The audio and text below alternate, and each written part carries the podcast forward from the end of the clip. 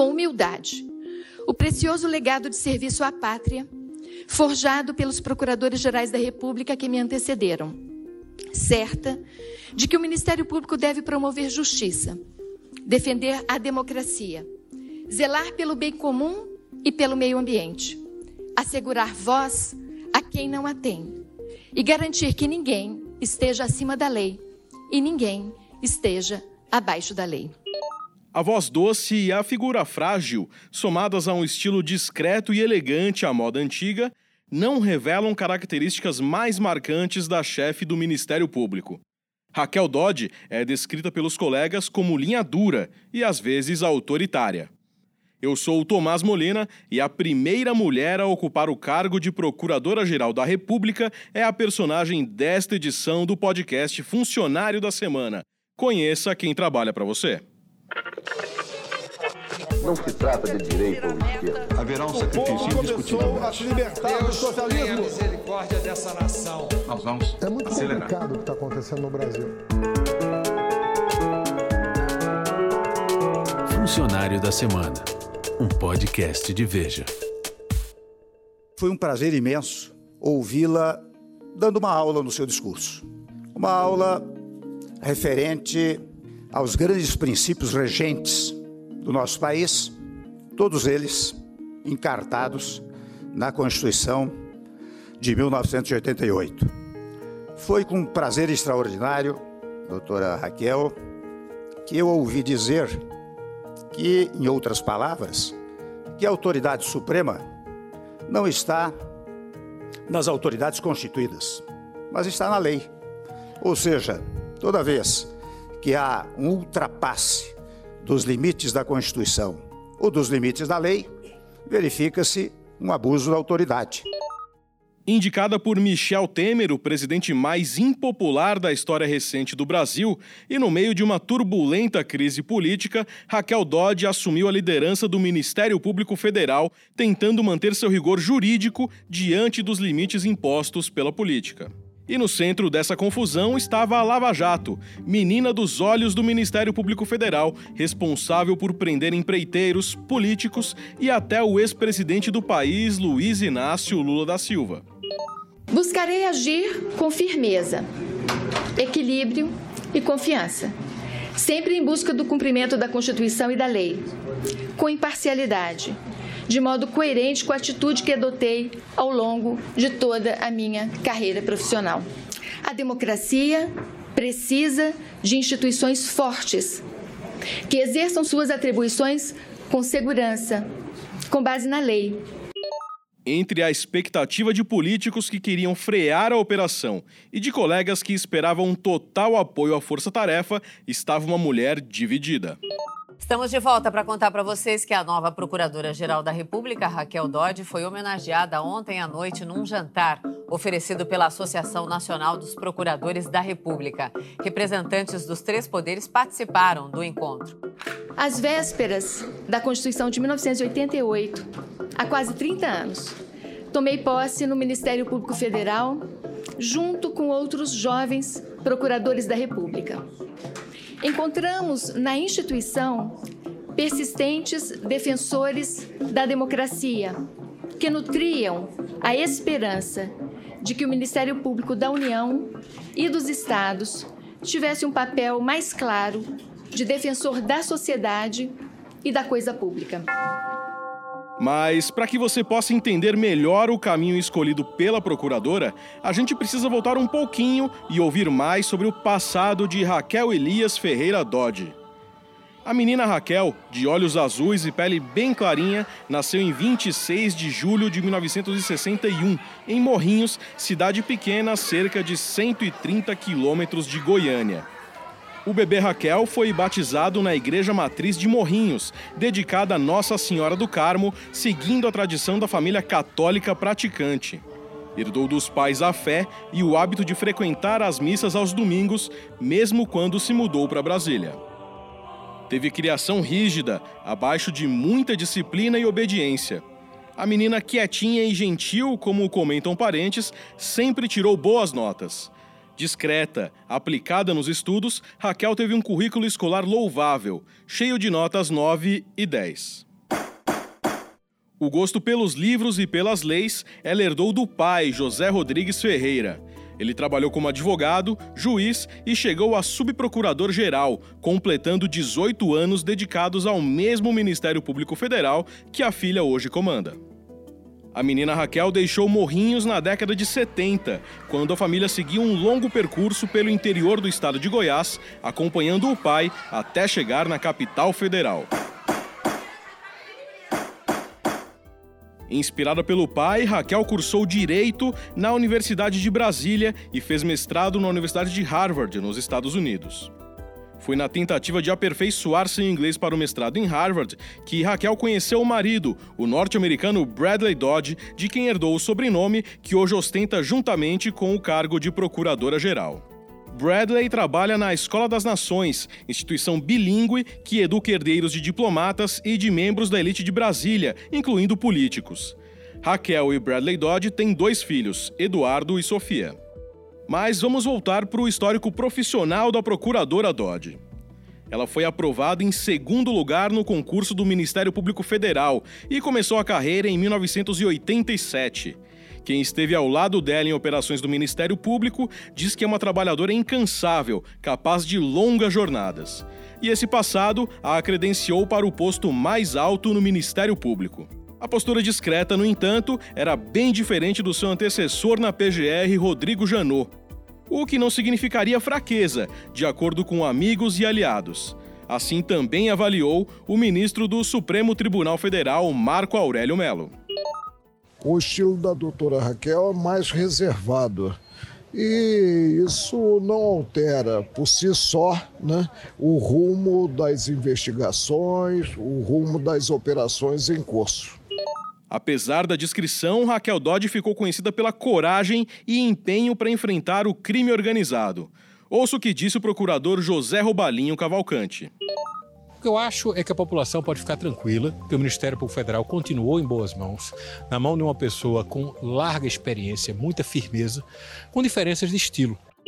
Essa declaração à imprensa foi dada no jantar em homenagem a Dodge, realizado pela Associação Nacional dos Procuradores da República, um dia após a posse dela na PGR. No evento estavam membros do Judiciário, políticos e colegas que trabalharam com ela em grandes casos, como a Operação Caixa de Pandora.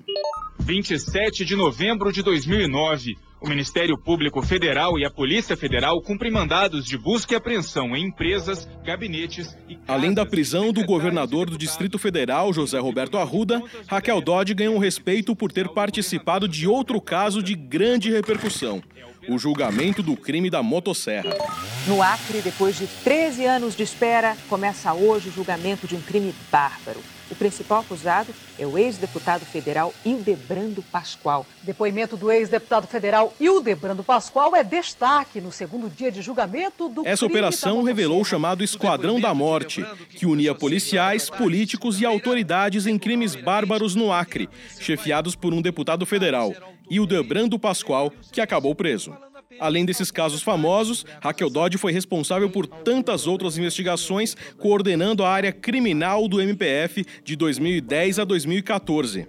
Virou subprocuradora-geral em 2008 e ganhou notoriedade principalmente no combate à corrupção. O momento é ímpar na vida nacional. A grave crise econômica, a elevada corrupção de verbas públicas e o trabalho feito na Lava Jato exigem de nós firmeza para prosseguir contra a corrupção, pela aplicação da lei a todos e pela superação de desigualdades. Ainda na época de eleições internas na Associação Nacional dos Procuradores da República, Raquel Dodge sabia que, para se tornar a procuradora-geral, precisava convencer os colegas de que teria força para manter a Lava Jato de pé. O discurso foi suficiente. Ela ficou em segundo lugar na lista tríplice, que foi encaminhada ao então presidente Michel Temer, que a escolheu para o cargo. Tenho compromisso em apoiar o enfrentamento da corrupção e a Lava Jato. Vou convidar os atuais integrantes a permanecer no trabalho e, eventualmente, aumentar a equipe. Mas um encontro de Dodge com Michel Temer fora da agenda presidencial trouxe ainda mais dúvidas de qual seria o comportamento da nova Procuradora-Geral da República.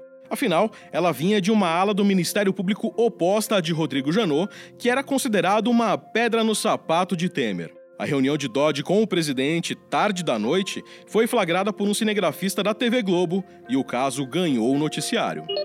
Auxiliares da procuradora disseram que ela já tinha pedido um encontro antes com o presidente, mas a agenda só foi colocada em prática ontem à noite, horas depois que Temer pediu a suspeição do procurador Rodrigo Janot. Muitos passaram a questionar a capacidade da procuradora de resistir a pressões políticas. O ex-ministro da Justiça, Eugênio Aragão, disse em entrevista ao portal G1, logo após a escolha de Dodge para ocupar a PGR, que, abre aspas, quem apostar que a Raquel será leniente vai errar. Ela é ambiciosa e sabe que tem um nome a zelar, fecha aspas. Augusto Nunes, você acha que Dodge seguiu essa linha? Eu gosto do conjunto da obra eh, deixada pela Raquel Dodge na Procuradoria-Geral da República. Não qualificaria a gestão dela de linha dura acho que ela foi bem mais rigorosa e cuidadosa do que o, o seu antecessor, Rodrigo Janot. Ele, por exemplo, celebrou o que eu chamo de meia delação premiadíssima com o Joesley Batista, que comprometeu esse instrumento fundamental para, investigações desse tipo, que é a colaboração ah, premiada né, de um dos envolvidos nos crimes. Mas isso também inibiu um pouco a, a ação da eh, Raquel Dodge como a comandante de um Ministério Público ao qual está ligada a operação anticorrupção que mudou o país. E a nova procuradora parecia cumprir as promessas que fez lá na campanha para a PGR trocou poucos membros da Lava Jato em Brasília, manteve um grupo forte de procuradores em Curitiba e parecia bem alinhada à força-tarefa até a chegada do governo Bolsonaro. Dodge evitou embates e ficou ainda mais reservada. Sérgio Moro virou ministro da Justiça e os procuradores da Lava Jato comemoravam. Seria um passe livre para a força-tarefa sem freios? Não, não foi bem assim. A Procuradoria-Geral da República quer informações sobre os valores depositados pela Petrobras como parte de um acerto sobre o destino das multas pagas pela empresa nos Estados Unidos. O pedido foi feito dentro de uma ação que questiona o acerto entre a estatal e a Força-Tarefa da Lava Jato, que previa a criação de uma fundação para gerir esses recursos. Em entrevista ao portal Migalhas, Raquel Dodge explicou por que foi contra a criação do fundo bilionário que seria gerido pelos procuradores da Lava Jato. Defendi que a participação do Ministério Público em, em ações de combate à corrupção e de combate à lavagem de dinheiro e ao crime organizado associado a essas práticas não permite que nós é, estejamos próximos de nenhuma definição sobre a destinação do dinheiro, muito menos que patrocinemos a instituição de fundações que irão é, é, gerir dinheiro recuperado da atuação institucional do Ministério Público. Me parece que é uma atitude ética importante que é, é valoriza o nosso trabalho é, em defesa da honestidade na vida pública, na separação da coisa pública e da coisa privada e na defesa intransigente da recu recuperação do dinheiro desviado. Augusto Nunes, em relação à Lava Jato, a gente pode dizer que esse episódio azedou a relação de Dodge com os procuradores da Força Tarefa? Porque esse fundo foi a principal bandeira da equipe de Curitiba. Na sua avaliação, Raquel Dodge ganhou credibilidade ou acabou virando um principal obstáculo da Força Tarefa? É evidente que, ao se opor à criação uh, de um fundo com dinheiro recuperado uh, da, da roubalheira na Petrobras, que serviria para uh, patrocinar aí mais ações da Operação Lava Jato, a Raquel Dodge não ficou mais popular entre os procuradores, mas eu não acho que foi esse o erro cometido pela Raquel Dodge e que deve impedir que ela permaneça no cargo que ocupou depois de nomeada pelo Temer. Acho que ela quis ficar bem ao mesmo tempo com o Temer, com o Supremo e com a Lava Jato. E esse tipo de equilíbrio é impossível. E pouco depois dessa crise, Raquel Dodge se viu em outra saia justa com a turma da Lava Jato. O vazamento dos diálogos entre procuradores e o então juiz Sérgio Moro. A Procuradora-Geral da República foi criticada por seus pares por não fazer uma defesa contundente da equipe. Bem a seu estilo, Raquel Dodge não falou sobre o caso para a imprensa. Preferiu se reunir com os procuradores a portas fechadas e apenas divulgar notas sobre um apoio institucional. O apoio institucional, financeiro e de pessoal ao combate à corrupção e ao crime organizado, feito pela Força Tarefa Lava Jato, continuará para que o patrimônio público seja preservado e a honestidade dos administradores prevaleça, pois o contraditório e a ampla defesa têm sido usados nas ações judiciais para assegurar que o trabalho feito com qualidade e eficiência e que passou pelo crivo de várias instâncias judiciais e do Ministério Público esteja apto a produzir efeitos legais válidos. O apoio institucional não evitou a saída do coordenador de grupo de trabalho da Operação Lava Jato na PGR, o procurador José Alfredo de Paula. Em outro episódio recente, a procuradora-geral se viu mais uma vez entre uma decisão técnica e questões políticas entrar com recurso contra a decisão do presidente do Supremo Tribunal Federal, Dias Toffoli, que suspendeu todas as investigações baseadas em relatórios financeiros do Conselho de Controle de Atividades Financeiras, o COAF, após um pedido da defesa do senador Flávio Bolsonaro no caso Queiroz. Notícia quente que acaba de chegar de Brasília. A Procuradora-Geral da República, Raquel Dodge, recorreu contra aquela decisão do presidente do Supremo, ministro Dias Toffoli, de mandar suspender as investigações com base em informações do COAF sem autorização da Justiça. E tudo isso acontece em meio ao processo de escolha do novo nome para a PGR pelo presidente Jair Bolsonaro. Raquel Dodge decidiu ficar de fora da nova eleição interna do Ministério Público, mas se colocou à disposição do presidente. A decisão não pegou bem entre os colegas de procuradoria, mas pode ter um bom resultado, já que o próprio presidente não se mostrou disposto a aceitar a indicação da Associação Nacional dos Procuradores da República. Todos, todos estão no radar. Todos. Todos. Inclusive. Todos, até o até você. Mas eu não sou, O senhor não decidiu ainda se vai seguir a lista. Todos, eu vou seguir a Constituição. Dora Kramer lembra que a escolha de nome da lista não é uma obrigação, portanto, não deve influenciar o apoio que Dodge terá ou não de seus colegas procuradores num próximo mandato. Bem, o fato dela não figurar na lista tríplice, se ela for indicada, é claro que não é algo habitual, não é? Não é assim que se fazem as indicações habitualmente. Mas, de qualquer maneira, eu acho que não enfraquece, não, porque o que vai dar o tom do mandato dela, o que vai render uh, críticas ou apoio na categoria entre os procuradores é a, será a atuação dela e não o fato dela figurar na lista tríplice, que é uma tradição, mas não é uma obrigatoriedade. Mas, Dora, num governo controverso como é o de Bolsonaro, o que é possível esperar da postura e ação de Raquel Dodge caso ela seja reconduzida ao cargo? Olha, eu acho que a atuação da procuradora Raquel Dodge, se ela for reconduzida ao cargo, independe da atuação do governo. Foi-se o tempo em que procuradores indicados faziam exatamente o que queria o governo. O Ministério Público tem exercido a sua independência e a impressão que me dá é que a Raquel Dodge continuará tendo esse tipo de atuação, por mais criticada que seja às vezes por, pelos colegas por uma atitude ou outra, lá no início, quando ela foi indicada pela primeira vez, se imaginava, se dizia que ela ia ser, iria ser muito mais dócil ao governo federal do que havia sido teu, o seu antecessor. E não foi isso que aconteceu. O que acontece é que ela é bastante mais discreta. Se a estratégia da mulher resiliente, racional e discreta deu certo, só vamos saber em setembro, quando um novo procurador-geral da República assume o cargo.